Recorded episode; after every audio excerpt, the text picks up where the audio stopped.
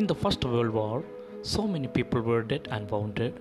The surveys informed that approximately 1 crore soldiers would have died and 2 crores of ordinary people would have died in the First World War.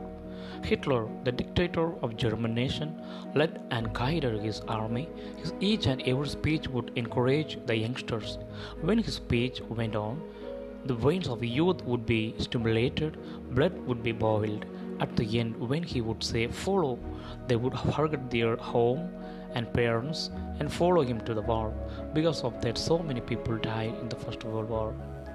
Jesus Christ also says to us, Follow me. His way is the way to eternal life.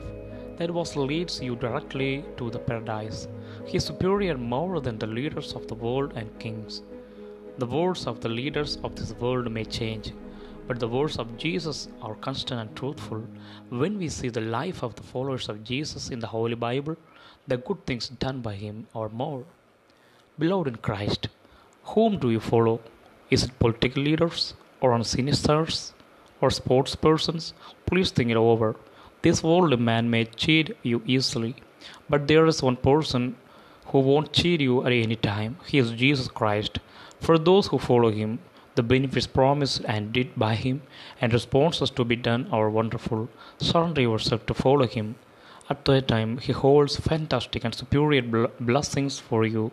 Surely he will bless you. Amen. Amen. God bless you all.